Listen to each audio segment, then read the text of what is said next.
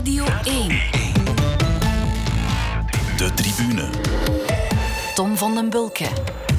Welkom bij de tribune voor je wekelijkse round-up over alles wat rijlt en zeilt in de sportwereld. En dat is momenteel heel wat. Voor een keer niet ons gebruikelijke concept met twee gasten die van wal steken met hun momenten van de week, maar wel drie specialisten die elk dieper ingaan op hun domein. Drie thema's dus ook: de Rode Duivels, de Belgian Cats en eerst de Ronde van Frankrijk. Ik stel voor dat we maar meteen beginnen aan ons avontuur van drie weken. Een avontuur dat dus begint met een rit in lijn. Alweer geen proloog. Nee, geen proloog. Oei, oei, oei, oei, oei, oei. Ah? Oei, oei, oei, oei, oei, oei. Daar zit het halve peloton op zijn van gat. Aarde, die man met dat bord daar op de rechtse kant. Heb je gezien met zo'n groot kartonnen Hoe bord? dom Bord kun je zijn, hoe dom kun je zijn.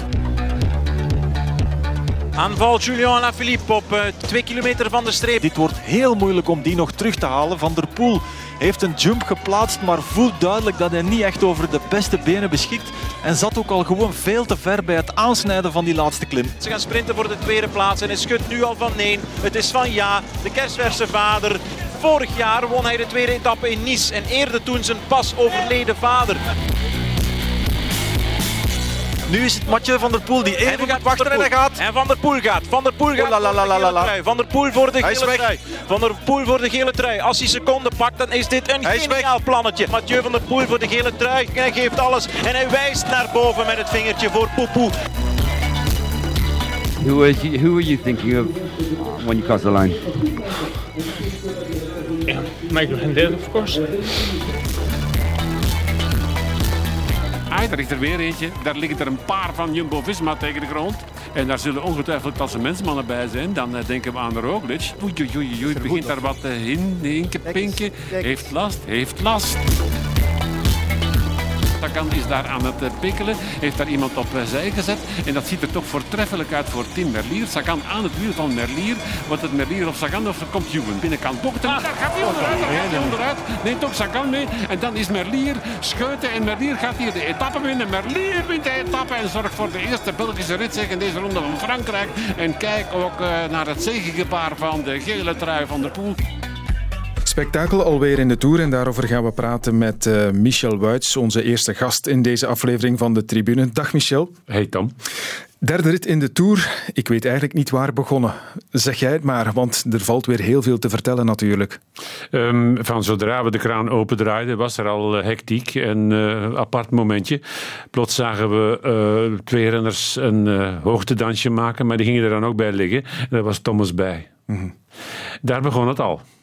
Dan had je een eh, rustige overgangsfase en dan, zoals aangekondigd, eh, versmallingen aan naar het einde toe met een afdaling. Ik had eh, bij het begin van de uitzending gezegd, ik heb daar schrik van. Want een stormend peloton kun je met niks tegenhouden. En als je dan een eh, parcours neerlegt met een scherpe afdaling daarin op smalle wegen, dan krijg je valpartijen, dan krijg je herrie.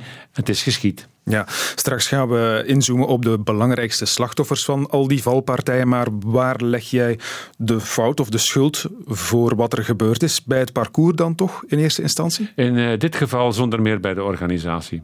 Ja. Het is ehm, onaanvaardbaar dat eh, dit slot, dat deze finale eh, gepresenteerd wordt aan een peloton.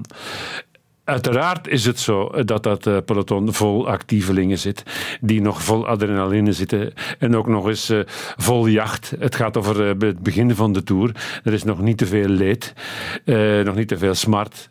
Maar toch, dat moet je weten. Dan moet je ze aanvaardbare wegen eh, voorschotelen.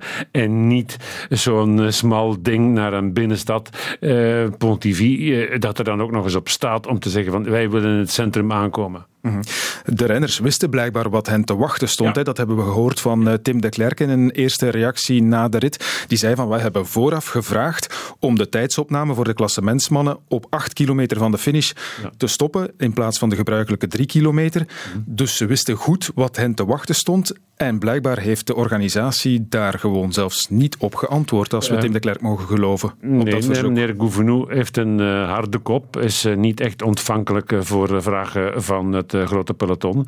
Het is zo dat in moderne tijden niet alleen uh, etappes verkend worden in de bergen, in Alpen en Pyreneeën, maar ook vlakke ritten worden verkend. Er worden gezanten uitgestuurd met videomateriaal die filmpjes draaien en dergelijke. En dat wordt dan getoond. En dan hebben die natuurlijk genoeg gezien. En dan hebben die de renners verwittigd. En dan wordt er een appel gedaan op de tourorganisatie. Maar ik weet uit ervaring dat die onwrikbaar is. Dat hij uh, uh, boven uh, God een klein pirke gaat staan en boven de noden van het peloton. Wij zijn de Tour en ja. Niemand die daaraan toont. Maar wat moet er nog altijd voortgebeuren, Michel? Want het is er al zo vaak over gegaan. En dan is het altijd weer, de renners moeten een stem krijgen, er moet geluisterd worden, et cetera, et cetera. En kijk, vandaag liggen ze er toch weer allemaal. Jammer genoeg is het zo, en daarnet heeft Hannes Tam, onze assistent, me dan nog gezegd in de lift. Mm Men grijpt pas in als er echt een slachtoffer valt. Met andere woorden, als iemand op straat sterft. Laat ons vooral hopen dat dat niet gebeurt, maar het is al erg genoeg natuurlijk wat we gekregen hebben. Je hebt het parcours, dat is één ding. In hoeverre speelt die stress die er toch ook altijd is een rol diep in de finale? Nogmaals, um, die uh, is essentieel, maar die kun je niet tegenhouden. Het gaat om het hoogste goed in het uh, wielerheil. Het gaat om een overwinning in de Ronde van Frankrijk. Die wordt uh, even hoog ingeschat, zo'n etappe zeggen, als winsten in klassieker. Mm -hmm. um, dat is een lichte overdrijving, hè? maar in de zomer, waar er niks anders is in het wielrennen dan die Tour, er is de Tour en alleen maar de Tour, en dat staat zo hoog aangeschreven, voelt dat zo aan. En je kan dat niet tegenhouden. Dat is eigen aan jeugd, dat is eigen aan drang, dat is eigen aan adrenaline. Dat is no stop. Dus moet je daar uh, rekening mee houden en moet je veiligheid nog hoger in het vaandel dragen. En dat gebeurt te schoorvoeten, te mondjesmaat. Uh, er gebeurt niks essentieels waarvan je zegt: oké, okay, dat is nu accuraat. Mm -hmm. Waar ik over spreek, dat is over een ervaring van 30 jaar. Ik zal niet zeggen dat het ieder jaar van je dat is in een openingsetappe in lijn, maar toch om de twee jaar. En ik vind het dubbel zo erg dat het nu nog eens moet terugkomen in de derde rit. Ook al vind ik het niet zomaar aanvaardbaar dat het ook gebeurt in een eerste etappe waarin je vier man moet naar huis gaan. Maar het is een verschrikking dat je moet vaststellen dat op dag drie de voortzetting van de Tour, al die dromen die gekoesterd zijn op een spannende strijd tussen bijvoorbeeld twee Slovenen, dat die nu al gehypothekeerd is. Ja, dat is waar. En we zijn nog maar dag drie inderdaad. Ja. En we kunnen het aantal opgaves, denk ik, na vandaag, ja, we zullen het wel moeten zien, maar er zijn er, zijn er al een hele hoop weg. Hè. Jack Hake valt er ook uh, van tussen bijvoorbeeld vandaag opgegeven. Ja. Die stond mooi in het klassement, uh, ging ook voor dat klassement. We hebben Thomas die tijd verloren is, ja. zoals je erover begon. En Primoz Roglic inderdaad. Hè. Qua klassementsmannen, ja, een van de grote slachtoffers vandaag. Als je kijkt nu naar uh, het klassement, dan staat hij al op een minuut van ja. Pogacar. Uh, de kracht van de voorbije ronden, dat was de spankracht. Want uiteindelijk eh, moet je toegeven dat uh, wat het algemeen klassement betreft, dat dat de minst aantrekkelijke strijd is van allemaal. Dat is uiteindelijk wel waar het om gaat. Maar uh, echt grote verschillen op in etappes met uh, bergen met aankomsten boven worden niet meer gemaakt. Er wordt niet meer met minuten gerekend. Mm -hmm. Er wordt met seconden gerekend. Er wordt afgerekend in een slotsprint bergop op uh, liefst een uh, steile slotkilometer. En daar blinken die Slovenen in uit. En met hen een paar anderen, maar niet zoveel hoor. En daar moet die Tour het dan van hebben de echte smaakmakers zijn de baroudeurs. Die op die uh, lange etappes met veel bergen erin van uh, heel vroeg beginnen en er dan een festijn van maken onderweg en naar het einde toe. En, en als je dat dan al hypothekeert, die uh, smalle strijd voor geel aan het eind, met misschien een minuutje verschil in de eindafrekening, ja, dat is rampzalig. Hè? -hmm. Je had het voorspeld hè? in de tourspecial van de tribune, heb ja. je gezegd, we gaan in de eerste dagen al belangrijke mannen verliezen. Ja. Het is gebeurd, hè? Um, het is nu zelfs zo dat je um, na een dag of vijf, zes zult moeten zeggen: want we zijn uh, uh, een derde van de favorieten kwijt. Ja. En dat, dat, dat, dat voelt echt bitter aan. Ja. Dat, uh, dat had anders gemoeten. Iemand belt je ondertussen, ja. maar neem, neem gerust op of duw, duw even af. Oké, okay. okay, voilà. Goed, waar waren we gebleven? Bij uh, Primoz Roglic natuurlijk, want er is niet alleen die minuut achterstand in het klassement nu, er is ook het feit, hij is uh, ja, misschien wel serieus geblesseerd. Ja. Dus misschien rijdt hij daar morgen rond ingepakt als een uh, halve zombie. Ja, en dan moet hij al een eerste slag slaan in de tijd. Hoe gaat hij dat in godsnaam doen? In uh, welke mate gaat uh, al wat moed draaien aan een lichaam echt op ritme draaien? Hm? Het gaat om de scharnieren in de wielersport. In welke mate zijn die aangetast? Komt er ook nog eens bij dat hij vandaag Geesting kwijtgeraakt is. Komt er ook nog eens bij dat Kruiswijk ook met een zware blessure zit. Um, dat werkt op het gemoed. En dan kun je alleen maar hopen dat die allemaal in weg kunnen verder zetten en dat die een soort van revanchegevoel gaan krijgen naar het leed dat in overkomen is. Ziet er niet goed uit voor team Jumbo-Visma en eigenlijk kun je misschien ook wel hetzelfde zeggen van uh, Ineos, hè? met uh, Thomas, ja. die um, vandaag valt, tijd verliest. Eerder al uh, Poort, die ook al op een minuut of drie stond. Ja, het is daar nu alles op carapas, denk ik. Dat is nu al duidelijk. Dat is het uh, beste voorbeeld van uh, hoe een uh, formidabele droom oh, die met de klap kan uiteenspatten. Men begint met een viertand aan de Ronde van Frankrijk. Ja. Daar heb ik niet echt in geloofd. Gegenhard heeft niet de capaciteiten van zijn andere ploegmaats. maar de vraag is in welke mate is Thomas geraakt? Vergeet niet dat Thomas vorig jaar in de Giro ook eh, de etappe uitreed waarin hij in uh, de fase voor de echte officiële start en val gekomen was. Zanderdags is hij gestapt. Dus ik vraag me af wat er met Thomas gaat gebeuren. En dan blijft inderdaad een uh, guerrier, een warrior als um, Carapaz over. Daar zullen we het dan moeten mee doen, denk ik. Ontwrichte schouder inderdaad bij Thomas, dus dat is maar af te wachten zoals je zegt. Goed, uiteindelijk na veel vijven en zessen krijgen we dan toch die sprint. En ook daar gaat het fout. Hè? Wat is daar fout gelopen precies? Is er daar iemand met de vinger te wijzen bij die val van Ewan en uh, Sagan? Ik weet niet of er echt contact geweest is tussen Ewan en Sagan. Dat heb ik bij de herhalingen ook niet echt uh, kunnen uh, vaststellen. Nee. Um, het gaat natuurlijk wel uh, zeer hectisch eraan toe bij het uitdraaien van die bocht. Dat gaat tegen zo'n snelheid dat je moet knokken tegen, tegen de middelpuntsvriendende kracht. Uh, Ewan is het type dat vol in zo'n bocht durft gaan. Ik neem aan dat er een oneffenheid was in het wegdek. Het zag er daar echt allesbehalve comfortabel uit. En dat hij daar een kwak gekregen heeft van het asfalt. Hoe vreemd dat ook mogen klinken. En dat hij daardoor onderuit gegaan is. Want hij sleurt ook ook Sagan in zijn val mee. Mm -hmm. Maar is blijven liggen. En ik vrees dat het ook voor uh, Ewan exit wordt. Er is sprake maar, van een uh, sleutelbeenbreuk, dus dat ja, zou kijk. best kunnen. Voilà. Maar vreemd genoeg, anciens in het peloton gaan er anders mee om. Ik stel vast dat ik altijd veel emotioneler reageer en kordater reageer dan José de Kouwer. Mm -hmm.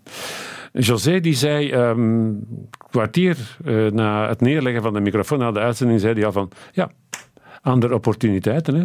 Zie daar een kans voor Van Moer om uh, in een vlucht te gaan en op etappejacht te gaan. En meer kansen ook voor Tim Merlier, want die wint. Ja. Timmeke, Timmeke, wat doe je nu, zou je kunnen zeggen. Ja, ja.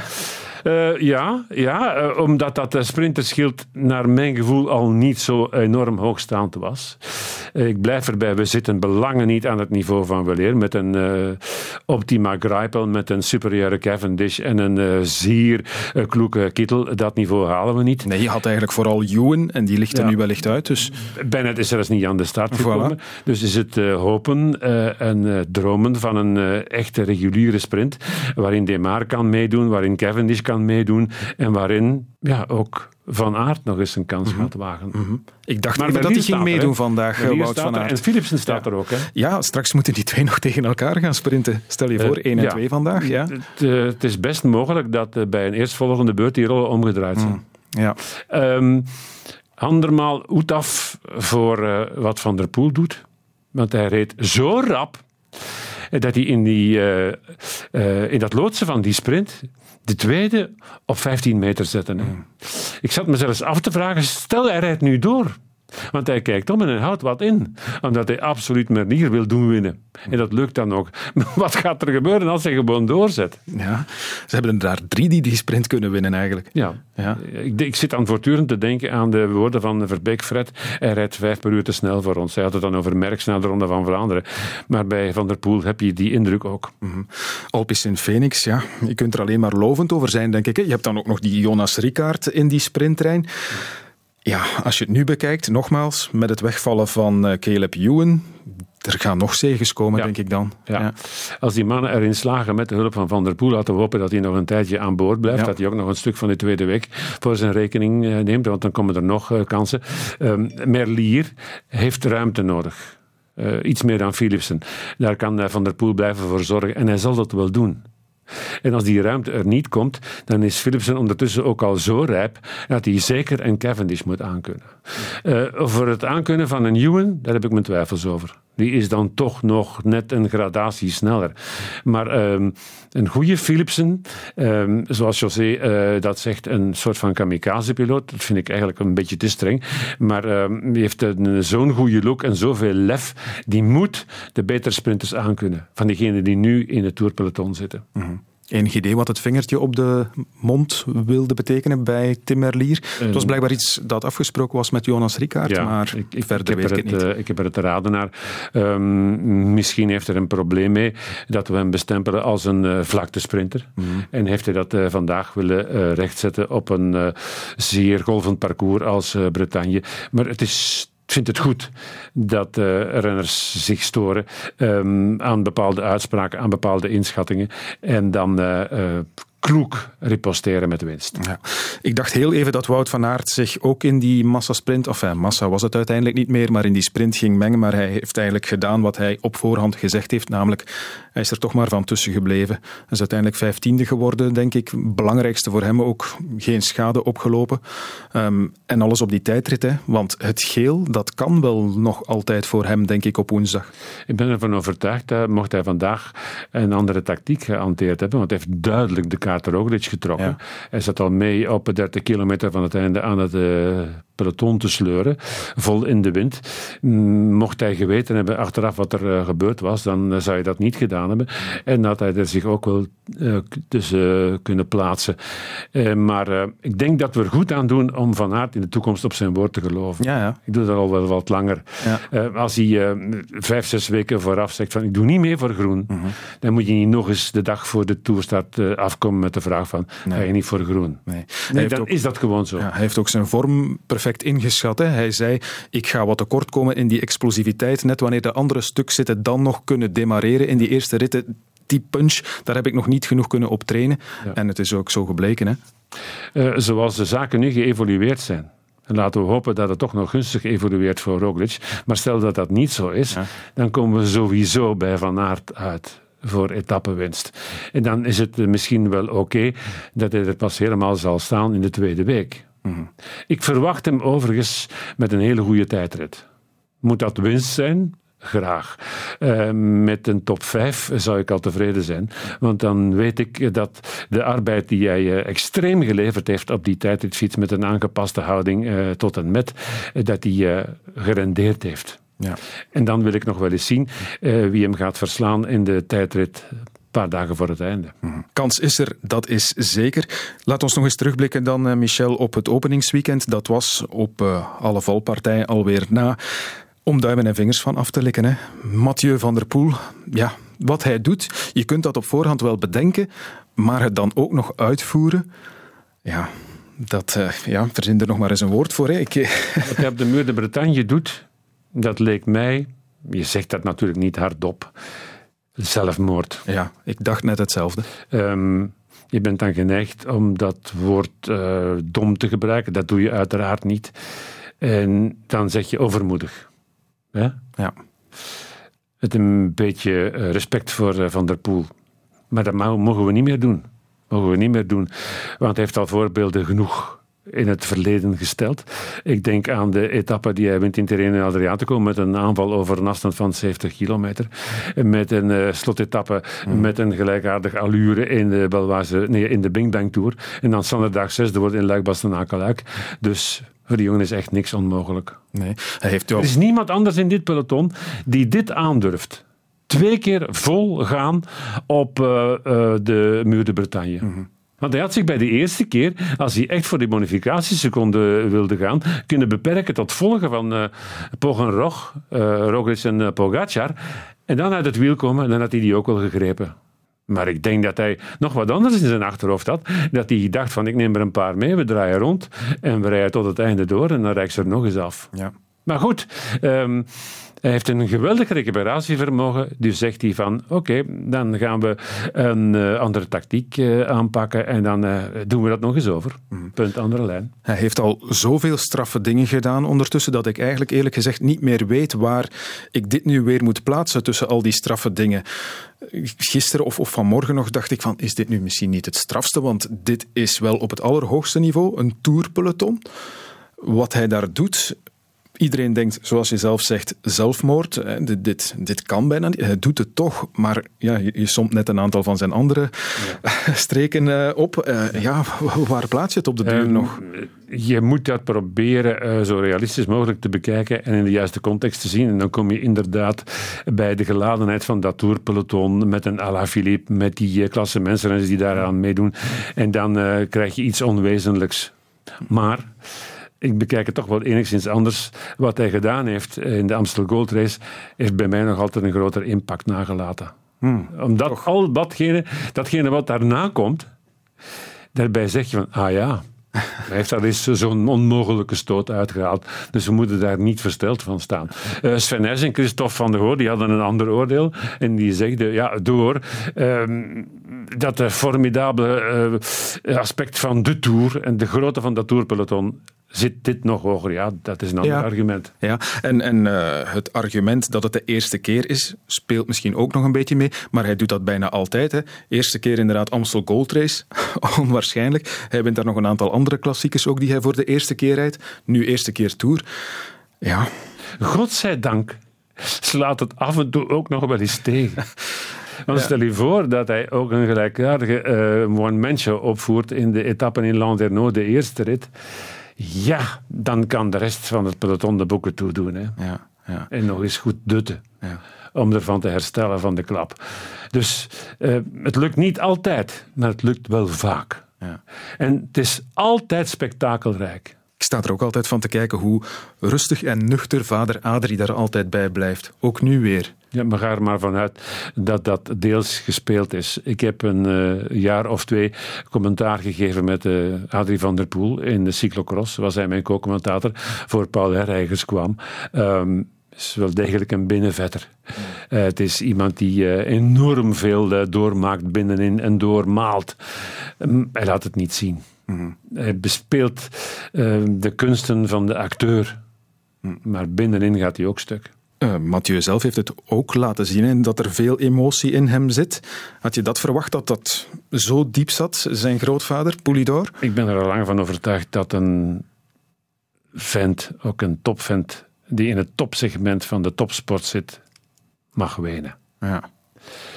Ja, ja, ik heb tafereelen gezien waarbij ik grootvader en uh, uh, kleinzoon, ook David overigens, um, in elkaars armen heb zien vallen.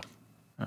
Onder meer een wereldbekercross in de buurt van de woonplaats van uh, Poupou, in uh, de buurt van Limoges, waar uh, de kleinzoon met bravoure wint en waar hij 20 meter voorbij de aankomst naar zijn grootvader uh, toe rijdt. En het eerste wat hij doet, is die uitgebreid omhelzen. Mm.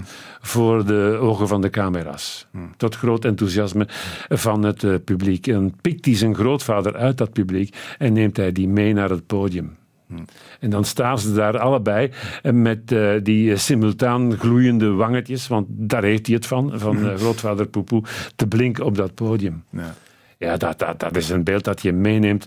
Ook al eh, ben je al wat eh, belegen als commentator naar de rest van je tijden. Hè. Ja. Als we het over sport en emotie hebben, dan komen we eigenlijk bijna naadloos ook uit bij Julien Alaphilippe. Dat is er ook zo eentje die drijft op emotie. Het was voorspelbaar dat hij ging willen winnen voor zijn eh, pasgeboren zoontje. En hij heeft het ook gedaan. We mogen die prestatie ook weer niet vergeten. Hè? Hoe hij uitpakt in die eerste etappe. Nee. Ja, dat is ook weer hè, wat we daarnet al zeiden. Dat niveau op de Tour. Je weet eigenlijk dat hij het op die manier gaat doen. Hij zou het misschien bij wijze van spreken zelfs aankondigen. En hij doet het dan ook en niemand kan volgen. Wat we onderschatten, en ik denk dat dat Alaphilippe's grootste troef is, dat is dat verleggen van die pijngrens. Hmm. Weet je wat dat betekent als je aanzet veel te vroeg op 2 kilometer en 300 meter om toch nog wat stijlte van dat eerste lastige stuk mee te pakken en dan moeten doorzetten. Niemand die kan volgen. En dan de knop omdraaien. En nog eens 200 meter verleggen. En nog eens 300 meter verder kijken. Opkijken en zien van oei, nog, ander, nog 800 meter. Je gaat 17 keer kapot. We hebben daar geen idee van.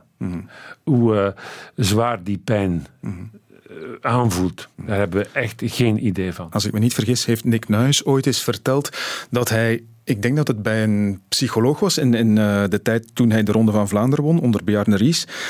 En dat hij daar geleerd heeft, vooral om mentaal die stap nog te zetten. Om als je al die pijn zo hard voelt, er dan toch nog eens door te gaan.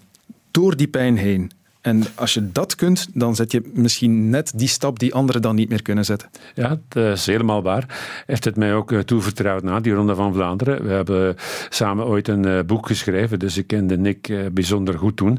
En op het moment waarop Cancellara en Chavanel een tweede keer aanzetten, voelt hij van, ik moet nu de hardste pijn doorgronden mhm. die ik ooit in mijn leven gevoeld heb. Ik moet daar overheen. Dit is een trippelmuur. Hm. En als ik daar doorheen raak, dan kan ik winnen. Hm. En hij is er doorheen gesukkeld. Goed, hoe liggen de kaarten nu voor de Tour? We zijn op dag drie. Het is een uh, vroege vraag, maar er is al zoveel gebeurd.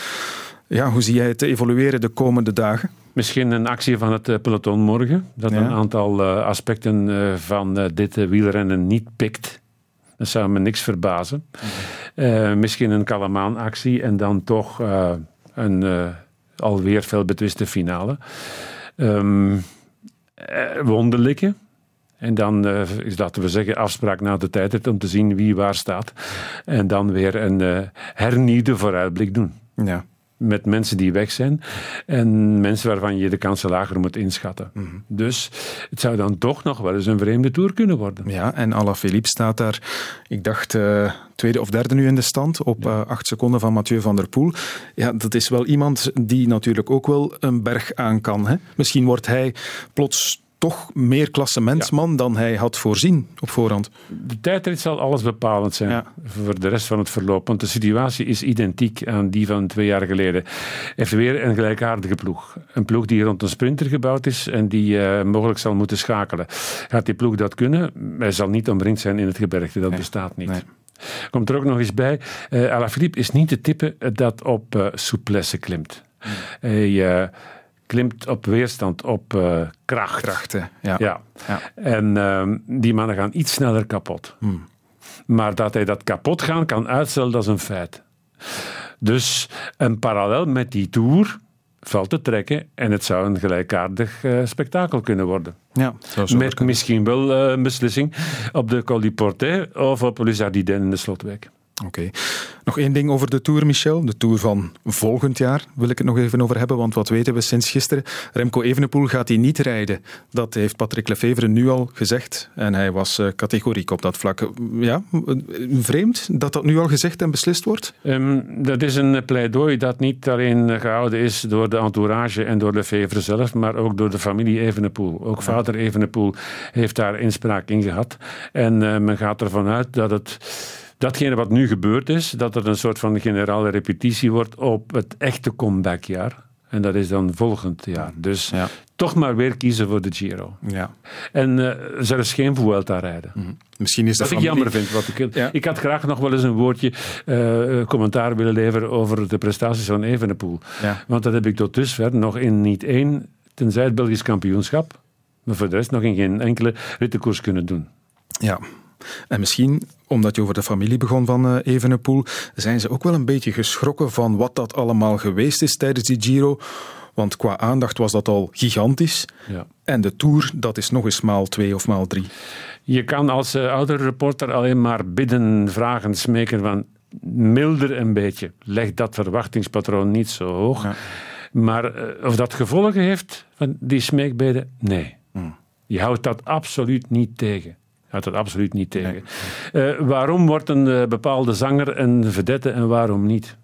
Kiest hij daar zelf voor? Ja, uiteraard kiest hij daarvoor. Hij wil dat graag, want dan verkoopt hij. Maar het publiek bepaalt dat. dat en het publiek heeft voor die guitige figuur van een Remco Evenepoel, die mondig is, die altijd glimlacht, die altijd gevat reageert, gekozen. Hm. Dat is een keuze van het hart en dat stop je niet. Nee. Goed, Michel, het was heel interessant om uh, bij te praten over de Tour. We gaan het uh, hier in de tribune nog hebben over de Belgian Cats en de Rode Duivels. Wil je daarover ook iets kwijt, uh, iets delen met de natie? um, ik zou de Rode Duivels nog eens willen zien schitteren. Um, ook op spelkundig vlak. Ja. Domineren ja. en niet ondergaan. Je hebt ze in de tribune na de match tegen Denemarken vatsige senatoren genoemd. Maar... Eerste helft. Ja, eerste helft. Klopt. Gisteren tegen Portugal hebben ze wel hun werkplunje aangetrokken. Enorm. Ja. Enorm. Um, strijders, omdat het moest. Omdat het moest. In de tweede helft was de cohesie weg vonden elkaar niet meer. En de efficiëntie in de counters, het waren er uiteindelijk maar een stuk of drie, vier, maar die was er niet. Hmm. We gaan zien wat het wordt met de Rode Duivels. Je gaat vanavond denk ik niet veel tijd hebben om voetbal te kijken, Michel, want je gaat je handen vol hebben met het medisch bulletin dat straks eh, binnenrolt en al, uh, ja, helaas, breuken en andere verwondingen moeten uh, noteren in je boekje voor morgen. Hè? Ja. Ja, ja.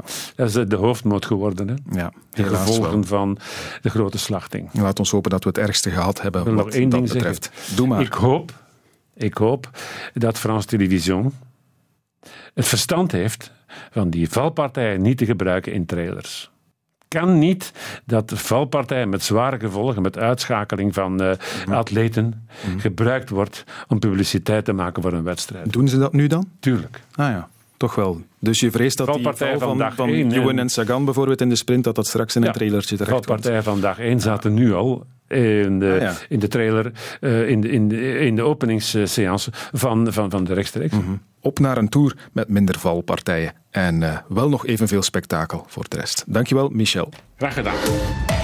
De tribune.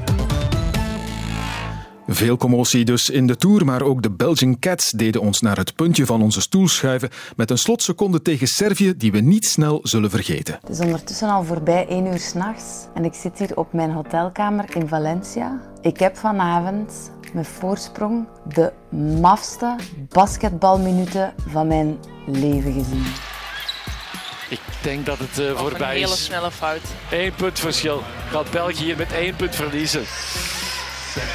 Ja, ja, ja. Dat is snel voorbij hoor. 1,6. 1,6 nog. Ja, hier is het. Gooi, gooi. Ja, ja. Het is binnen. Het is binnen. Kim Bestak. Kim Bestak. Dat kan niet. Onwaarschijnlijk. Even afwachten. Ja, ja, ja. Nu gaan ze kijken. Shot voor of na die buzzer. Hier gaan we het zien. Ja. Is dat shot weg of niet? Ik vrees er een beetje voor. Sophie, bij ja, dit, dit beeld. Terugkijken. Gaat het licht hier aan? Ja, ze heeft de bal nog. Het heeft de bal nog vast. Ja. Wat een ontknoping. De Servië gooit nog eh, weg. Het is voorbij. Servië speelt de finale. België speelt de match om het brons. Kim Mestag in tranen. Ja. Ik begrijp dat. Wist je dat het te laat was? Ik had wel een gevoel, want ik had nog een dribbel gezet. En ja, om dat allemaal in één seconde te doen, uh, daar moet je wel heel snel voor zijn. Ik denk dat we toch wel een, een hele sterke match hebben gespeeld. Dus het is niet dat we een slechte prestatie hebben neergezet vandaag. Dus we moeten volop voor dat brons gaan en, en, die derde plek proberen te pakken. We bellen erover met Sophie Hendricks, co-commentator voor Sportza tijdens het EK Basketbal. Dag Sophie. Goedemiddag. Ja, het is brons geworden voor de Belgian Cats. Ze hebben dan toch de rug kunnen rechten na die nederlaag tegen Servië, want dat was wel hard aangekomen, hè? Ja, dat was ontzettend hard aangekomen. Um, en zo zie je maar in basketbal dat een overwinning en, een verlies heel, heel dicht uh, bij elkaar kunnen liggen. En, en op één dag ja, zo'n teleurstelling moeten verwerken is toch wel uh, niet zo evident. En uh, ik vond het toch wel heel knap dat ze direct zondag dan um, ja, resoluut voor de brons zijn gegaan en dan toch ook wel uh, die overwinning hebben kunnen pakken. Hè. Ja, zijn ze met die derde plaats ook geëindigd daar waar ze thuis horen? Um, ik vind dat ze sowieso zeker op, uh, allee, op het podium uh, thuis hoorden. Um, ze hebben een heel goed toernooi gespeeld. Ook wel, ja, zoals je zelf al aangaf, super spannende wedstrijden gehad. Maar het niveau van het toernooi was echt wel heel hoog. De overwinning tegen Rusland was van een niveau dat ik nog, nog niet zoveel heb gezien mm-hmm. uh, van de Cats. Dus ik denk dat ze toch, ja, naast waarschijnlijk de teleurstelling die er is, dat uh, ik hoop dat ze toch ergens ook wel echt heel blij en trots zijn op, op die bronzen medaille. Mm-hmm. Brons is zeker mooi, maar zat er niet meer in? In 2017 was dat nog een verrassing, dat brons. Nu zou geen medaille toch een ontgoocheling geweest zijn, denk ik. Maar misschien zat er nog meer in dus dan brons. Ja, ja verliezen met, met één punt op die manier, dan, dan is er meer. En zeker als je dan de match tegen Frankrijk ziet, waar dat Servië toch echt wel uitloopt, dan zie je dat ze echt wel Servië te baas kunnen als je maar met één punt verliest. Dus ik um, denk dat het zo'n beetje toch wel bitter voelde om dan zondag die wedstrijd te spelen. Um, en misschien zat er ook meer in, maar uh, ja, als, als, als is natuurlijk gemakkelijk gezegd achteraf. Um, ik vind het heel jammer en ze hadden het ook verdiend om die finale te spelen. Maar ik hoop dat, dat het een motivatie kan, uh, kan zijn voor de toekomst. En uh, ja, ze verdienen evengoed die gouden en die zilveren medaille. Mm-hmm. Um, die veelbesproken wedstrijd tegen Servië met inderdaad dat punt dat dan net niet telt in die ja. slotseconde. Nu, ik had wel het gevoel dat de spanning eigenlijk ook pas echt in die slotseconde zat. Want daarvoor, de minuten daarvoor, had je toch het gevoel van oké, okay, Servië staat vier, soms is vijf punten voor. En het was telkens ja, een puntje of twee puntjes dichterbij komen. Maar Servië scoorde dan weer tegen. Dus de echte spanning zat toch echt maar in die laatste seconden ook, vond ik, of, of niet? Ja, ik had uh, een beetje hetzelfde gevoel. Ik had het, uh, het gevoel dat de Serviërs echt ja, heel, heel moeilijk te kloppen waren ja. door, een, door hun agressiviteit die ze zelf oplegden. Maar dan toch doet Team Nesta daar ineens, ja, shot ze daar een driepunt uh, shot binnen en dan die steal en dan gevolgd door, door het shot en dan, dan krijg je ineens terug zoveel hoop en dan komt het nog de climax die, dat je nog niet hebt gehad, die wedstrijd. Maar dan ook wel jammer genoeg gevolgd door, uh, ja, tot, door een teleurstelling. Dus uh, het was echt wel inderdaad die laatste minuut dat, dat heel gek was en onwezenlijk. Maar dat is natuurlijk ook wel ergens ja, de sport. Hè. Um, dat dat uh, kan heel mooi zijn, maar uh, zoals ja, tegen Servië ook wel heel pijnlijk. Ja, even tussendoor, die laatste minuut of die laatste minuten, die duurden ook eindeloos. Hè? Sophie, ik heb me laten vertellen door Karel ja. Bertelen dat de laatste drie minuten in realiteit 18 minuten geduurd hebben. Dat is toch niet meer normaal, ja, ja, of wel? Want dat lag constant stil. Ja, inderdaad. Uh, nu ook met het nieuwe dat er zoals bij de voetbal, een beetje zoals de, de VAR is, is dat ook ja. bij het basketbal. En er zijn toch wel een paar minuten geweest waar dat de scheidsrechters ja, voor belangrijke beslissingen ook stonden. Dat ze hun tijd moesten nemen, maar dat is ook wel een beetje nieuw. Dus dat is, dat is wel wat dubbel, omdat het, ja, de, de, het momentum gaat dan ook wat weg. En het ritme in het spel gaat ook weg, maar dan gebeurt er ineens weer iets dat zo onverwacht is, dat er terug spanning komt. Dus um, we hebben een beetje van alles gekregen op, uh, in die wedstrijd. Maar vind je het wenselijk voor de sport? Want persoonlijk, ik zat zelf ook te kijken, te kijken. Mij stoorde het eigenlijk nogal dat dat spel zo vaak stil lag en dat het dan uiteindelijk ook zo lang duurde allemaal. Ja, ik weet nog niet zo goed wat ik ervan moet denken. Het ja. is voor mij ook de eerste keer dat het zoveel is toegepast uh, in een wedstrijd of in verschillende wedstrijden. En ik vind het ook een beetje jammer dat het echt wel zo het moment van een ploeg kan, volledig kan stilleggen. Dat is juist het mooie aan basket, vind ik, dat dat zo snel over en weer gaat en dat er zo snel iets kan keren. Mm-hmm. En misschien zou het beter zijn dat er ja, maar één of twee keer um, zoiets man, kan toegepast worden, maar, maar niet op eender, uh, ja, op eender welk moment. Ja. Uh, dat leek me nu wel soms een beetje veel. En dan inderdaad worden die minuten heel erg lang. Ja, we gaan onze tijd moeten nemen voor basketbalmatchen als het ja. zo voortgaat. Ja, het, is, uh, het is iets om over na te denken, inderdaad, in elk geval. Um, ja, goed, de match om het brons dan uiteindelijk gisteren tegen Wit-Rusland is eigenlijk nooit echt spannend geweest. Hè. De Belgian Cats hadden hadden altijd de bovenhand. En Emma Meeseman zat daar dan toch wel weer voor iets tussen, denk ik. Hè? Ja, Emma Meesman heeft over heel het toernooi eigenlijk ja, een schitterend toernooi gespeeld. Ik denk uh, juist heel jammer tegen Servië dat er misschien dat het naar haar allee, ja, gewoonte misschien iets moeilijker verliep. Ook wel de verdiensten van de Serviër die zo kort op haar verdedigde en, mhm. en haar geen centimeter gunde. Maar uh, Emma heeft haar ploeg direct terug meegetrokken. En van, ja, het eerste shot was denk ik al direct een score van haar. Dus um, dan wist je ook wel van oké, uh, Emma die gaat het vandaag regelen samen dan uh, ja, met Antonia de Laar, die toch ook een heel sterke wedstrijd heeft gespeeld. En, en de ploeg in het geheel. Dus voilà. Ja, de Lare Meeseman, dat waren de uitblinkers van dit EK? Of zie je nog iemand anders? Ik denk dat elke wedstrijd uh, zijn er wel verschillende speelsters die zo een stap naar voren hebben gezet. Maar uh, naar constant spelen toe vind ik toch wel Emma Meeseman en Antonia de Lare die doorheen hele toernooi um, heel goed hebben gespeeld op een heel hoog niveau en heel constant. Maar daarnaast, ja, Julie Almond, die ook in de starting five staat, die heeft ook wel haar kwaliteit en haar talent meer dan eens laten zien. Um, maar in het algemeen, iedereen heeft, heeft, een, heeft iets bijgedragen. En dat was ook wel mooi. Allee, sommige spelers hebben heel weinig gespeeld, hebben op de bank meer, meer minuten eigenlijk gehad dan op het terrein. Maar ook zij, zij, zij zijn belangrijk om, om tot die bronzen medaille te komen. Mhm. Als je dit EK nu nog eens overschouwt, wat is voor jou het belangrijkste werkpunt nog voor de Cats? Het belangrijkste werkpunt, dat, uh, dat is een goede vraag. Mm um, als ze zo nog net dat tikkeltje verder willen gaan, nog meer met het mes tussen de tanden. En als je dan ziet hoe dan Servië Frankrijk gewoon volledig lam legt, dan hoop ik dat we als Belgen nog iets meer killersinstinct gaan krijgen. Um, ja, en, en dat de spelers nog verder blijven ontwikkelen in, in de buitenlandse clubs. Want je ziet toch ten opzichte van vier jaar geleden dat ze toch allemaal individueel ook progressie mhm. hebben gemaakt. En als er dan nog zo dat killersinstinct kan bijkomen van, van iedereen op elke seconde van de minuut, dan denk ik toch dat we echt uh, heel hoog gaan eindigen op het podium. Mhm. De Olympische Spelen komen er snel aan hè, nu. Um, hoe kijk je daar tegenaan? Ja, ik, ik, heb er straks ook nog uh, over nagedacht op het vliegtuig, dat het toch wel uh, heel intens is. ze zijn vandaag thuisgekomen en hebben een paar dagen rust. Uh, het duurt toch ook altijd eventjes om zo'n bronzen medaille te verteren of zo'n intense periode toch te verteren en dan terug te vertrekken naar Japan.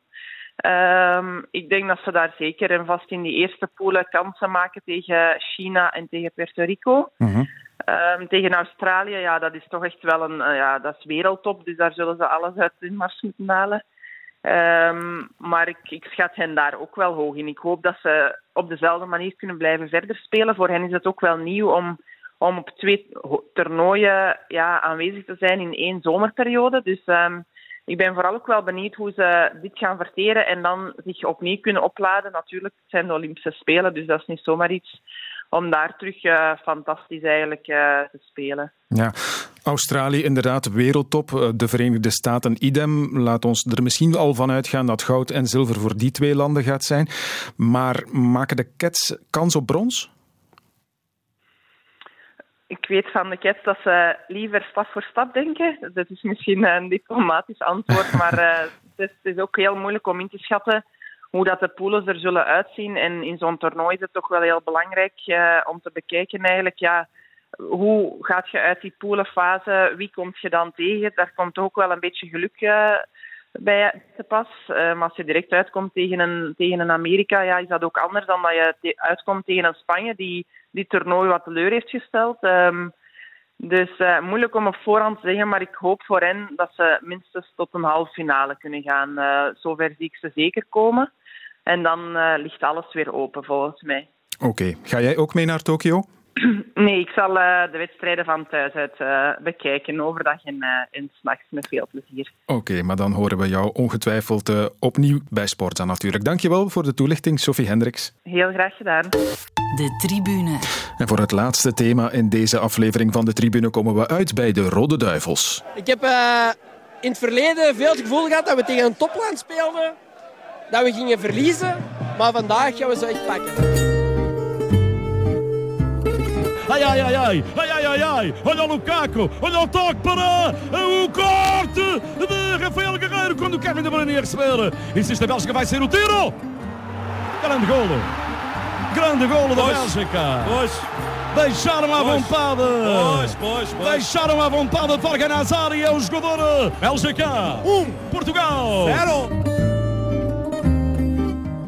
Ik denk dat we heel goed verdedigd hebben. Dat uh, vaak er kritiek is op de verdediging en zo. Maar ik denk dat dat onterecht is en dat hebben we vandaag nog eens laten zien. En ik heb mijn fragment laten luisteren van een paar Hollanders uh, die ons bekritiseren. En wij zijn door en zij liggen eruit. Dus,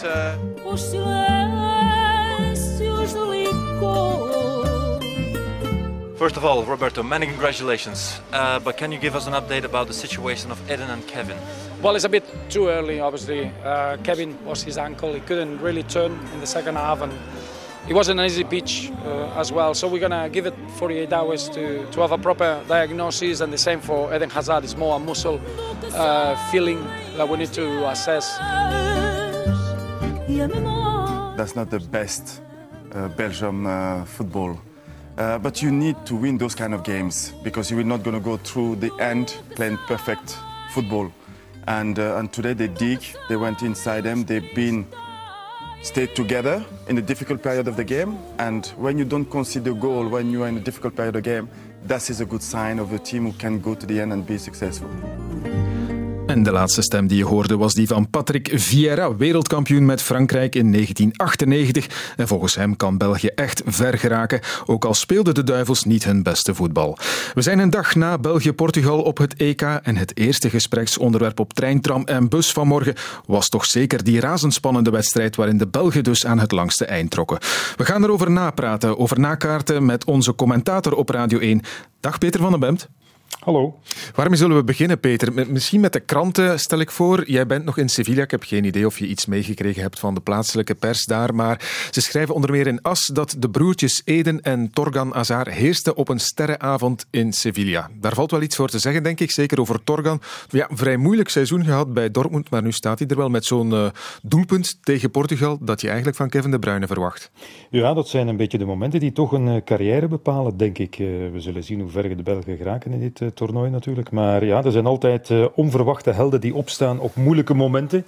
En uh, is er toch zo één geweest. Hè, want uh, wat je zegt, het is een ja, toch seizoen met ups en downs mm-hmm. geweest bij Dortmund. Dat had te maken met blessures.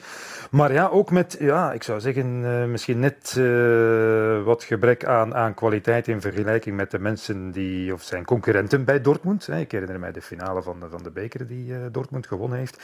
Ja, daar was hij toch maar invaller. Ja. En mocht hij toen het al 0-3 stond in het voordeel van Dortmund, ik denk na de rust invallen voor, voor Bellingham, hè, die 17-jarige jongeman ja. die furoren maakte bij, bij Dortmund en misschien straks ook bij Engeland. En, en omdat hij al een gele kaart had, denk ik. Dus ja, was daar toch een beetje zijn plaats kwijt Maar goed, in het, in het elftal van de Belgen, dat is, toch, dat is toch heel erg knap, heeft hij het vertrouwen gewonnen doorheen de voorbije jaren van de bondscoach Roberto Martinez. En voilà. Hij heeft het, heeft het prima gedaan. Om nu te zeggen dat de twee broers Hazard de schitterende sterren waren van deze wedstrijd, ja, dat weet ik nu nog niet, eerlijk gezegd. We zagen wel, we zagen wel weer flitsen, dat is waar. Voor het eerst geraakte ik er wel van overtuigd, van, van Eden Hazard die ja, onbekommerd en frank en vrij weer, weer de echte Hazard was. Met, met ja, die, die kleine trucjes en, en tikjes en, en het provocerende eh, in zijn spel. De versnellingen leek nergens eh, last van te hebben, dat is waar. Alleen was het natuurlijk nog op, uh, ik zou zeggen, 40 meter van de goal. Dus uh, veel uh, heeft het niet bijgedragen tot, tot eventuele dreiging of doelkansen, laat staan, laat staan doelpunten. Dus ja. laten we zeggen dat, dat ze dan toch vooral op zoek waren naar een mooie krantenkop. Ja, dat, dat gaat zo natuurlijk met die kranten. Ja. Um, die moeten verkocht worden. Maar die blessure van Ede die komt dan toch weer op het slechtst mogelijke moment. Hè. Dat ja. blijft toch maar duren, dat gesukkel van de ene blessure in de andere. Zou het dan toch weer te veel geweest zijn, twee matchen op rij op korte we tijd? Zien wat het, uh, ja, we gaan zien wat het geeft natuurlijk. Als het inderdaad ja, een klein beetje, klein vrekkingje is en het is binnen een paar dagen opgelost, uh, dan is het niet zo erg. Maar goed, als, oh, uh, ik vond de, de, commentaren van, van Azar zelf, van Thibaut Courtois bijvoorbeeld en zo, wel mm. zorgwekkend. Dat waren toch vrij verregaande, ja, bijna conclusies die ze trokken. Hè. Azar die het er al over had van, ja, als ik niet meer kan spelen, dan blijf ik toch uh, bij de groep. Hè, want ik heb nog een andere rol te spelen als aanvoerder. Ja, dat is toch vreemd dat je zoiets meteen na de wedstrijd zegt. Dat is dan zeker op basis wat, van wat hij heeft gevoeld. En met de kennis van de voorbije twee jaar van dat soort uh, blessures bij, bij Real Madrid. En uh, het zou natuurlijk doodzonde zijn dat net op het moment dat we weer even konden hopen dat, dat Hazard in, het vervolg van het toernooi een, een, grotere rol van betekenis kon spelen dan ik vooraf dacht, moet ik eerlijk toegeven. Mm -hmm. Ja, dat hij dan weer afgeremd wordt en eventueel definitief oud is met een blessure, dat is zonde voor hem en zonde voor, voor de nationale ploeg natuurlijk. Want laten we niet vergeten, goed gevoetbald heeft België gisteren niet omdat Kevin De Bruyne eerst niet in de wedstrijd zat en er daarna toch half werd uitgetrapt. En, en uh, ja, dan heb je toch iemand nodig als, uh, als Eden Hazard. Maar goed, daarna kunnen we ons inderdaad wel de vraag gaan stellen: ja, was het dan toch niet een beetje veel? Ja. Uh, die volledige wedstrijd tegen de Finnen. Uh, nu goed, ik neem aan dat het allemaal wel afgewogen wordt, besproken wordt met de, de medische staf. En dat die weet samen met Roberto Martinez waar ze mee bezig zijn. Maar we hebben het net te vaak ook gezien bij, bij Real Madrid, waar hij de ene keer te vroeg werd gebracht. Dan met, met fluwelen handschoenen werd aangepakt, heel mondjesmaat is gebracht en er dan toch weer een probleem opdook. Dus ja, het zou wel eens kunnen dat uh, dat, dat een never-ending story is voor ja. Eden Hazard, dit seizoen dan tenminste. Benieuwd wie dat uh, in godsnaam opgelost krijgt. Nu, Peter, jij twijfelde inderdaad wel voor de match of het een goed idee was om hem te laten starten, maar dat stond denk ik eerder los van een mogelijke blessure. Hè? Ja, dat, dat had dan vooral te maken met het idee van, ja, kan hij 90 minuten op, op topniveau mm -hmm. spelen en is het dan niet beter om hem later in de wedstrijd in te brengen wanneer ja, de, de tegenstander al een beetje vermoeid is, wanneer het misschien ook echt nodig is. Uh, en, en, dat we dan beter gebruik kunnen maken van de, de absoluut fitte en frisse Hazard uh, in het tweede deel van de wedstrijd. Maar goed, ja, de, de bondscoach heeft er anders over beslist. En laten we zeggen, zonder die blessure zouden we 100% geneigd zijn om hem gelijk te geven. En nu misschien iets minder. Ja, als we er uh, één van die twee moeten missen, dan, uh, ja, dan toch nog altijd liever Eden Hazard dan Kevin De Bruyne, denk ik. Hè? Geen discussie daarover. Nee. zonder zonder uh, afbreuk te doen aan de verdiensten van, van Eden Hazard. Maar ik zou zeggen, ja, daar heb je misschien nog wel een paar anderen die ook voor die flitsen kunnen zorgen. Zoals de allerbeste Yannick Carrasco dat gedaan heeft in, in de laatste rechte lijn, hè, richting titel met, met Atletico Madrid. En ja, ik zou zeggen, we hebben gisteren al gezien wat dat betekent als, als paasmaster Kevin De Bruyne ja, niet echt draait. Of er niet meer bij is.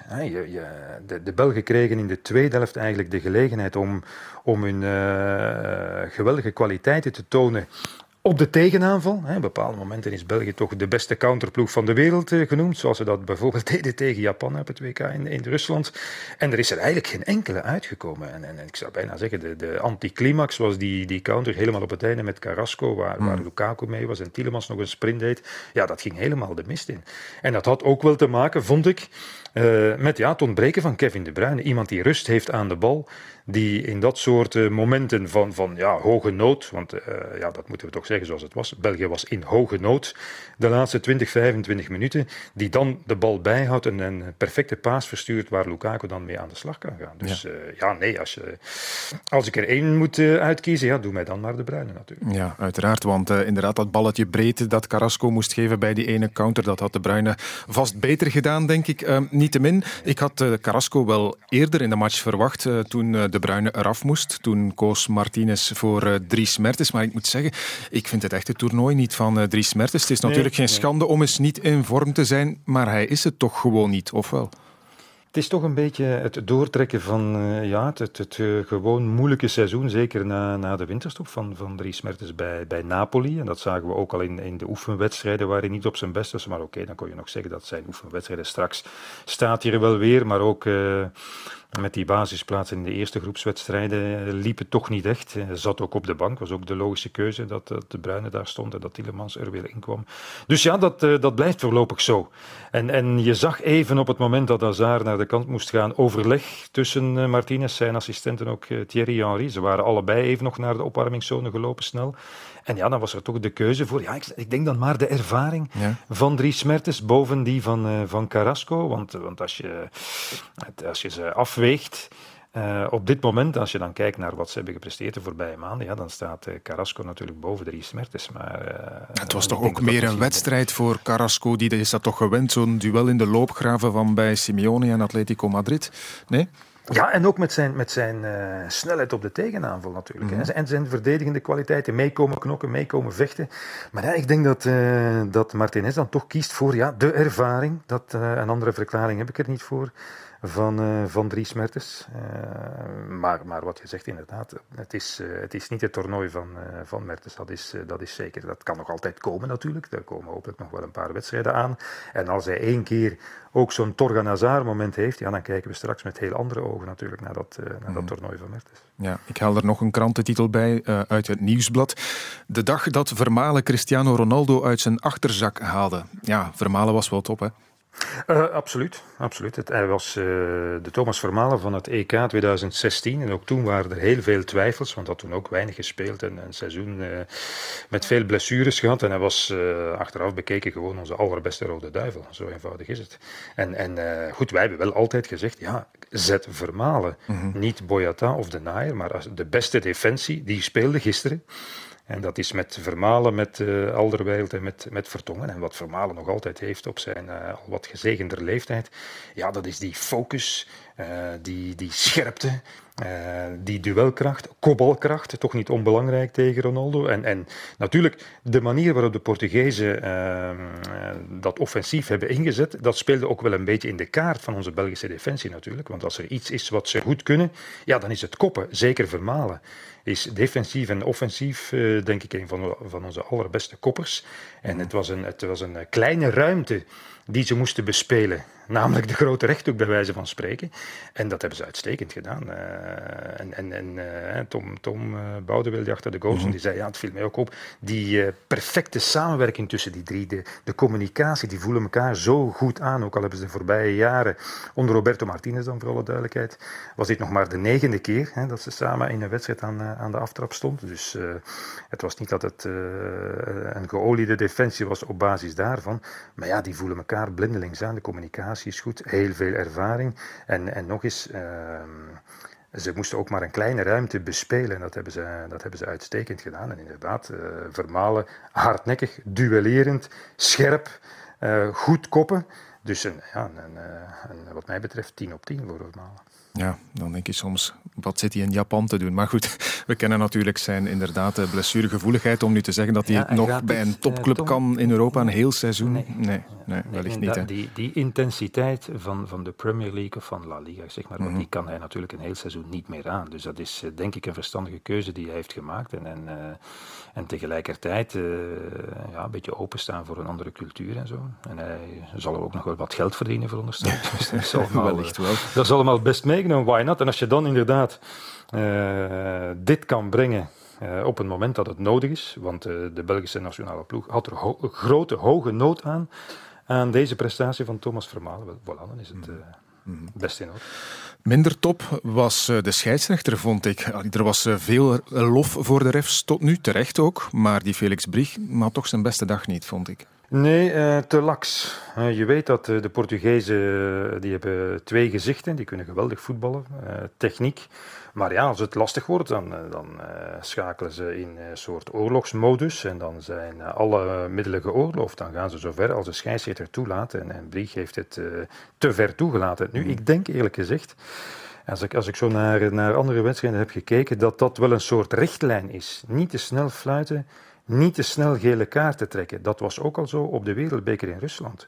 Waar in vergelijking met, ja, zeker met de Belgische competitie, maar ook met, met de Champions League of Europa League, ja, heel laks werd omgesprongen. Heel weinig gele kaarten werden getrokken. Dus ik kan me niet van de indruk ontdoen dat de richtlijn toch is van, ja, we moeten de, de beste spelers eh, zo lang mogelijk aan boord houden. Niemand is gediend met de schorsing van een of andere topspeler in, uh, in de beslissende fase van het toernooi. Mm -hmm. En, en uh, ja, Palinga had natuurlijk al die kaart moeten krijgen bij Lukaku en er dan afgaan. Ja. Wat mij betreft was die overtreding op de Bruine al anderhalve gele kaart. En, en uh, ja, dan, dat, dat leidde dan tot ja, een soort verruwing van het spel. Nu, oké, okay, de blessure van Hazard heeft er niks mee te maken. Maar ook nog een paar klappen die werden uitgedeeld door, door PP onder Ja, die gaf er daar toch weer een beuk normale, in. Ja, dat is ook al geen normale overtreding Jongen, jongen. Maar goed, Uh, de, de duivels zijn daar op een verstandige manier mee mm-hmm. omgegaan, vind ik. Ze, ja. hebben zich, ze hebben zich ook gezet. Hè? Ze hebben zich ook gezet. Ze hebben zich ook komen moeien in de discussies.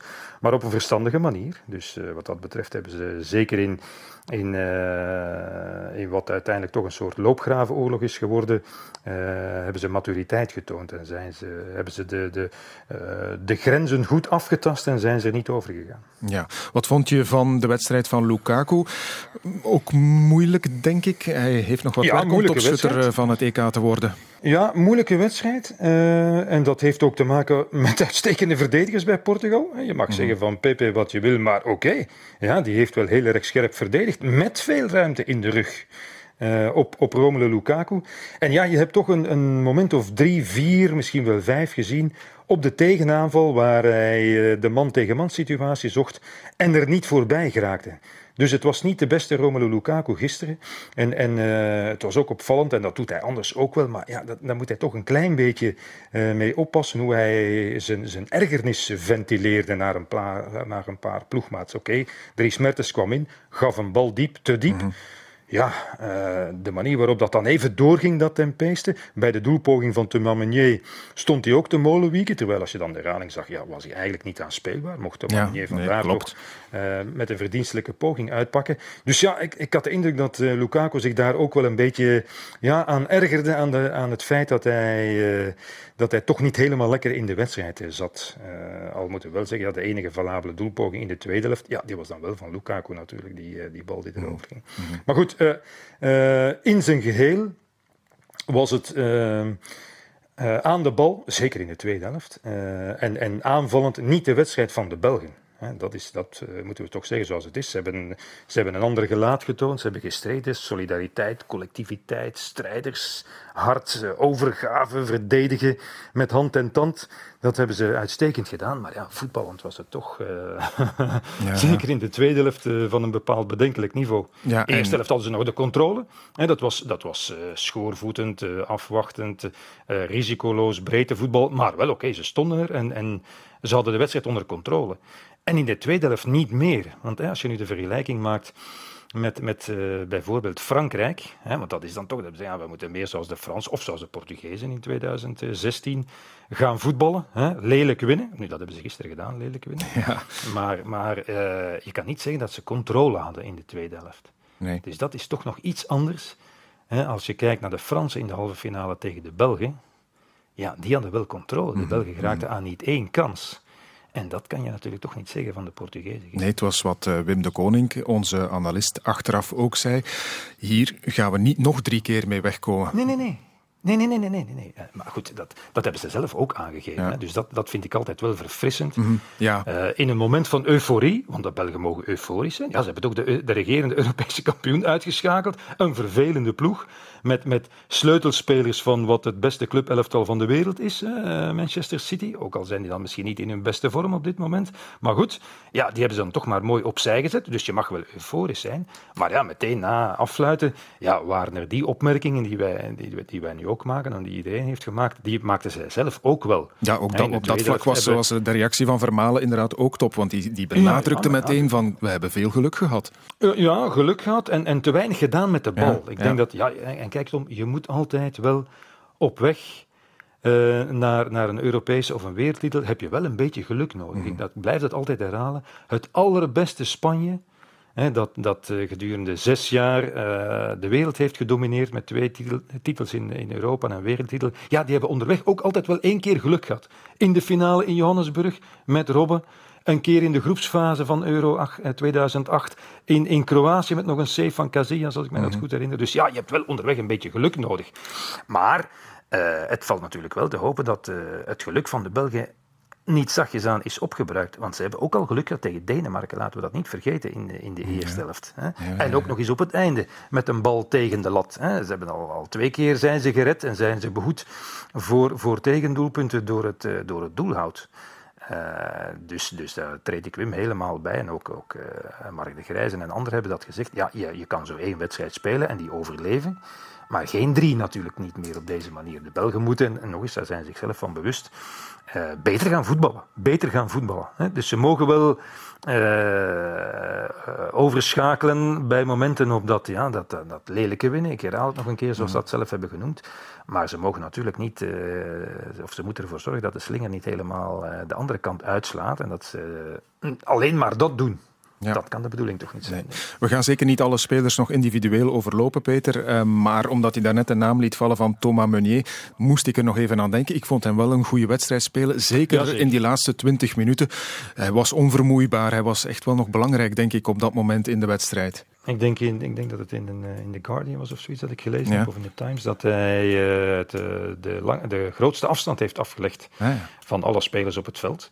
En, en uh, inderdaad, hij was, uh, heeft zich onverzettelijk getoond in de duels, blijven lopen, blijven strijden. Dus wat dat betreft is dat een, een absoluut pluspunt samen met de, met de prestatie van, van Thomas Vermalen en een paar anderen, dat uh, Thomas Meunier, die eigenlijk toch aan die toernooi begonnen is als, als tweede keuze, dat was mhm. duidelijk, want uh, Castanje was de nummer één, wel dat hij zich op die manier toch stabiel in de ploeg heeft geknokt en, en een, een, beter niveau heeft gehaald dan we de voorbije interlands van hem hebben gezien. ja, zeker. Hij is niet moe gespeeld ook, zou je kunnen zeggen, of denken misschien, na een seizoen waarin hij niet al te vaak aan de bak gekomen is bij Dortmund.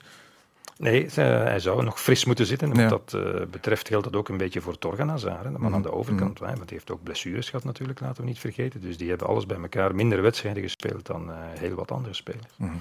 Beter voetballen is nodig. Gaat dat uh, kunnen tegen de Squadra Azzurra? Want dat is dus de volgende tegenstander. Vrijdag in München, Italië. Is dat een tegenstander die, die België beter ligt? Ah, ik zou denken van wel. Mhm. Omdat uh, ja, Italië is, is geen vervelende tegenstander zoals Portugal. Het Italië zoals we dat hebben leren kennen nu de voorbije jaren en ook op dit uh, toernooi.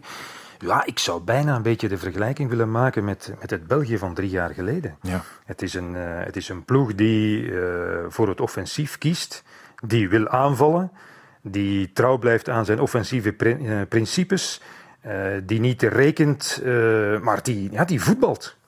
En, en ja, dat zou in principe de Belgische ploeg beter moeten liggen. En als, als je de individuele kwaliteiten eigenlijk naast elkaar legt van Portugal en van Italië, ja, dan moet je zeggen, ik heb het daar straks al gezegd, ja, de Portugezen hebben natuurlijk op papier meer individueel talent. Ja. Hè, met dragende spelers, bepalende spelers van Manchester City, met Bruno Fernandes van Man United. Oké, het kwam er allemaal niet uit. Je hebt de PP in de Champions League sterke campagne gemaakt enzovoort. Kampioen van Portugal zit er ook bij. Dus wat dat betreft heeft Italië uh, ja, minder intrinsiek talent. Ze hebben wel een geweldig middenveld, eh, vind ik. Waar er nu nog één te veel is, hè, met uh, Locatelli die zich heeft gemeld. Ja, naast Erdal, Verratti, Jorginho en Barella. Een luxe probleem. Uh, en, en, en uh, de defensie staat er natuurlijk wel. Hè. Ze zijn uh, hoogbejaard allebei, Chiellini, Bonucci. Maar ja, begin er maar aan als Chiellini fit gaat. Gaat hij fit raken? Weten we dat al? Ja, geen idee. Geen, nee, dat weet ik, ook niet. Nee. Um, uh, maar ja, voorin is het toch een beetje, een beetje behelpen. Je hebt toch een aantal spelers uh, van wie ik telkens denk, en ik heb ze in de Champions League ook wel aan het werk gezien, van als we in de beslissende fase komen van de Champions League, en dat was in, in de betere jaren van Napoli bijvoorbeeld, ik pik er die nu uit met Insigne, mm ja, dan was dat toch ook een beetje te hoog gegrepen voor hem, hoewel het een geweldige voetballer is. Dus ja, is dat allemaal net iets minder. Maar wat Mancini wel voor elkaar heeft gekregen, dat heeft iedereen kunnen vaststellen. Het is wel een echte ploeg. Er zit een geweldige spirit in. Uh, het is een team. Uh, ik weet niet wie de opmerking had gemaakt. Ik denk dat het Filip Joos was. Die zei, ja, ze voetballen een beetje als een clubelftal, wat toch ja. zeldzaam is in, uh, bij nationale ploegen. dus niet te onderschatten. Maar ik denk dat België ja, de, de strijd voetballend mag aangaan met Italië. Waar dat tegen Portugal anders is, denk ik dat, dat, er, uh, dat er meer mogelijkheden liggen om uh, voor de Rode Duivels om te voetballen zoals wij hebben leren kennen de voorbije vijf jaar onder Roberto Martinez. Mm -hmm. uh, maar dat betekent niet dat het een, een makkelijkere wedstrijd zal worden, maar het zal denk ik toch een heel andere wedstrijd worden. Maar in België, terwijl dat voor mij tegen Portugal ja, toch maar 50-50 was, vond ik, mm -hmm. tegen Italië eigenlijk de, de, eigenlijk de favoriet is en moet zijn Vind ik wel. Klopt, ben ik het mee eens. Um, we gaan nog niet uh, veel verder vooruitkijken dan die match tegen Italië, stel ik voor. Maar een uh, finale tegen Nederland gaan we dan niet meer krijgen, Peter. Um, was je verrast door de exit van Oranje? Ja, ik, uh, ik zal eerlijk zeggen, ik heb de wedstrijd maar met een half oog ja. gevolgd. Terwijl we zo wat over en weer liepen. Maar alles bij elkaar niet. Omdat ik vond dat zelfs in die wedstrijden die Oranje dan won... Tegen Noord-Macedonië, dat was de laatste als ik me niet vergis uh, wonnen ze dan wel en maakten ze heel mooie doelpunten. Maar ja, als je ziet hoeveel mogelijkheden Noord-Macedonië op de tegenaanval kreeg, ja, maakte je je toch een beetje zorgen over de kwetsbaarheid van Oranje. En, en uh, ja, uh, op een EK in dit soort wedstrijden in de knock-out fase heb je altijd sleutelmomenten. En die moet je proberen grijpen. En Malen breekt door, geraakt niet voorbij de doelman. Mm -hmm. ja, een minuut later aan de overkant handspel met 10. Dus ja, dan, dan weet je dat het, uh, dat het de andere kant uitgaat. En, en, en tegelijkertijd, uh, de Tsjechen, dat is allemaal onbekend. En we denken van, hm, wat is dat allemaal zo? Tsjechië, pff, zegt ons niet te veel. Maar ja, die hebben toch de Rode Duivels in grote problemen gebracht. Ja, ja dat was een en moeilijke wedstrijd. België, ja. Eigenlijk had België daar altijd moeten verliezen. Mm. En ze waren niet op hun sterkst, dat weet ik wel.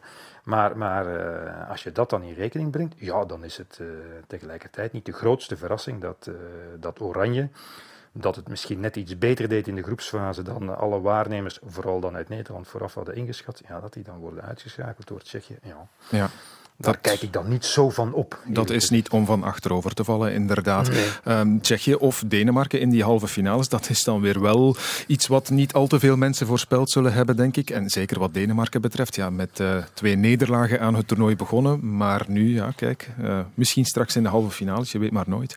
Straf. Wel, dat is wat, dat is wat mij betreft de, de grote en ook de zeer aangename verrassing. En, en het is... Het is uh, ja, contradictorisch zou ik zeggen dat ze hun allerbeste speler met grote mm. voorsprong hebben ingeleverd en dat dat verlies toch een soort energie, samenhorigheid, uh, uh, ja, een gevoel heeft uh, losgemaakt. Solidariteit onder elkaar, steun van de natie en van, ja, van heel de wereld eigenlijk, sympathie minstens toch.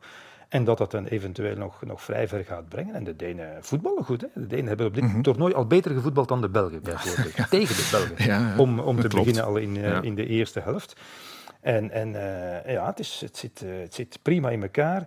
En ik, uh, ik sprak voor de wedstrijd van, van de Belgen tegen de Denen met Per Frieman. We zaten samen op het vliegtuig. Mm -hmm. En die gaat al wel eens kijken naar trainingen. En hij zegt, ja, Joelman, ik zie vaak op training dingen die worden ingeoefend. En die zie ik dan terug in wedstrijden. Dus het, het is een, een uh, wel doordacht plan, er zit een idee achter. En, en, die deden in al hun bescheidenheid met, uh, met die Damskaart die mij geweldig beviel ja. uh, tegen, tegen de Belgen. Ja, dat, uh, dat, brengen ze dan, dat brengen ze dan tot uitvoering. En ja, wat mij betreft is, is Denemarken een mooie ploeg om, om in die tabelhelft ver te geraken in ja. het toernooi. Nu doe je me terugdenken aan die eerste helft van de Belgen tegen Denemarken, Peter. Ik had me nogthans voorgenomen om die nooit meer in herinnering te brengen. maar kijk, bij deze probeer ik het ja. snel weer achter me te laten. Ja, ja het, is, het is toch, uh, uh, ik zou zeggen, de, de optelsom van wat we allemaal hebben gehad, die maakt dat we ja, uh, toch nog niet zeker zijn dat het zomaar goed gaat aflopen tegen, nee, tegen nee, Italië. Nee, nee, we moeten. Het, we, we hebben nu deze, de, dit gezicht van de Belgen gezien en dat is, dat is goed, hè? dat is ja. chapeau. dat je het op die manier hebt gedaan, dat je hebt overleefd, dat je hebt verdedigd. Uh, zoals de Belgen dat hebben gedaan, met hand en tand en, en met een, met, ja, wil ik toch nog eens onderstrepen, met echt een zeer goede Thibaut Courtois. Hij heeft geen mirakels verricht, hij heeft geen mirakels verricht. Een ijskonijn, zijn presence, door aanwezig te zijn, door ballen te komen plukken of weg te boksen, door, door ja, daar te heersen in de rechthoek, ja, geeft hij toch een soort rust en stabiliteit en, en, en vertrouwen aan uh, al wie voor hem staat uh, natuurlijk. Maar uh, ja, ze moeten wel beter gaan voetballen. Ja, dat is zeker waar. Tegen Italië. Dat moet kunnen. Die gaan dat ook toelaten. Die gaan dat toelaten. Hè. Pas op, Italië ja. gaat natuurlijk ook strijd leveren. Maar ja, het gaat niet zijn zoals de Portugezen. Dus uh, het zal mij benieuwen of, of Roberto Martinez dan dat op dezelfde manier gaat willen aanpakken als tegen, als tegen Portugal. Want ik heb, uh, ik heb al de vergelijking gemaakt. Ja, misschien is, wat ik zei, Italië het België van drie jaar geleden. En misschien wil, uh, wil België wel het Frankrijk zijn van drie jaar geleden. Mm -hmm. Dat zou dan wel eens de afloop kunnen zijn van die wedstrijd van vrijdag. Ja, daar tekenen we dan voor, en, denk ik. Uh, Ja, wel, ik, ik, heb het vanmorgen op de radio ook al gezegd. Het is natuurlijk wel grappig. Drie jaar geleden kwamen wij scheldwoorden tekort. Om dat negatieve, cynische, verwerpelijke voetbal van die vermaledijde Fransen te veroordelen en uit te spuwen. En nu met, met, een vergelijkbare prestatie zou je kunnen zeggen, maar veel moeilijker, want, we hebben veel meer afgediend dan de Fransen, dansen wij de Polonaise. het hangt er maar vanaf welke bril we opzetten. Hè. Ja, zo, gaat, het. Inderdaad. Ja, voilà. Ik ga je laten gaan, Peter van den Bemt, want jij hebt alweer een vliegtuig te halen. Dacht ik, hoe, hoe zit het met, uh, hoe zit het met al dat reizen? Hou je het nog vol? Uh, het is uh, moeilijk. Ja, dat kan ik me voorstellen. Want, ja, het probleem is ook dat veel vluchten in, uh, in Europa uh, zijn geschrapt, waardoor je eigenlijk voor de simpelste verplaatsing toch twee vluchten moet pakken. Dus ik denk dat ik vandaag mijn, ik, ik, ga even tellen, veertiende en vijftiende vlucht ga nemen op tweeënhalve week zeker. Dus, hmm. en dan in Londen, waar ik om het stadion binnen te geraken, finaal drie coronatesten zal moeten doen. Drie? Eén heb ik al afgelegd. Ja? Morgen Twee verschillende. dus ja, uh, laten, we zeggen, ja, laten we zeggen dat ik toch niet uh, rouwig zal zijn als ik uh, in mijn tuinstoel plof over anderhalve week of zo. Ja, het, twee weken, zal je meer dan gegund zijn, maar toch nog even volhouden ondertussen. Ja, zeker, met plezier ook. En Tom, dan moet je dus weten, ik ben al volop gevaccineerd. Twee ah, ja. dosissen Pfizer drie weken geleden. Dus ik zwaai overal met mijn iPhone om mijn, om mijn vaccinatiestatus uh, te laten zien, maar dat uh, zet geen zoden aan de deur. En dan komt er finaal toch weer een stokje in de neus terecht. ja. Goed, toch maar doorbijten dan. Dankjewel Peter voor uh, je uitgebreide toelichting en uh, geniet toch maar van de wedstrijden die er nog aankomen. Ik ga dat zeker doen. Voilà, daarmee zijn we rond met deze uitgebreide en stevige aflevering van de Tribune. Vergeet vooral niet te luisteren ook naar de dagelijkse uitzendingen van de EK-tribune. Die heb je vast al wel gevonden de afgelopen weken en die krijg je ook nog de komende speeldagen tijdens het EK en er is ook elke dag een Sporza Tour podcast. Geniet ervan.